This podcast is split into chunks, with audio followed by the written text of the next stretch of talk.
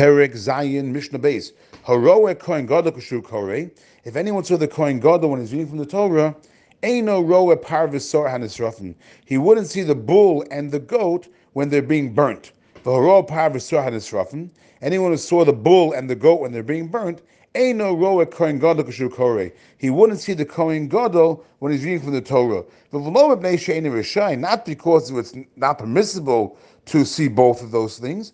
Just that they were very far apart from each other, because the Kohen Gadol read the Torah from the women's courtyard in the temple, and the animals were being burnt in that special place, that special burning place, which is outside of Yerushalayim. Or Melechet Shnehen, and the and the job of both of them, both of those, those activities, the Kohen Gadol reading from the Torah and those animals being burnt was Shaveh K'achas. They were being performed at the same exact time.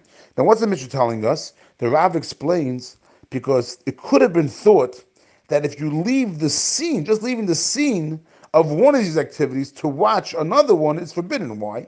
Because we know that there's a concept called ein madvirin ala mitzvahs. You're not allowed to leave one mitzvah to go to another one, even if the other one is a mitzvah also. You're not allowed to leave the mitzvah.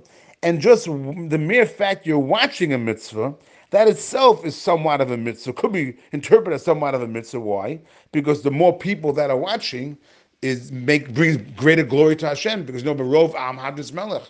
The more people, the more glory to the king, referring to Hashem. So therefore, one would think that in this situation too, even though one is just watching, that itself should prevent the person from being able to go and leave to go to the other scene. So the Mishnah is telling us no, that that only applies, bro. That that ein mavrin al mitzvahs is only one is actually involved in the mitzvah itself. But just merely watching a mitzvah does not prevent someone from leaving to go to watch a different mitzvah.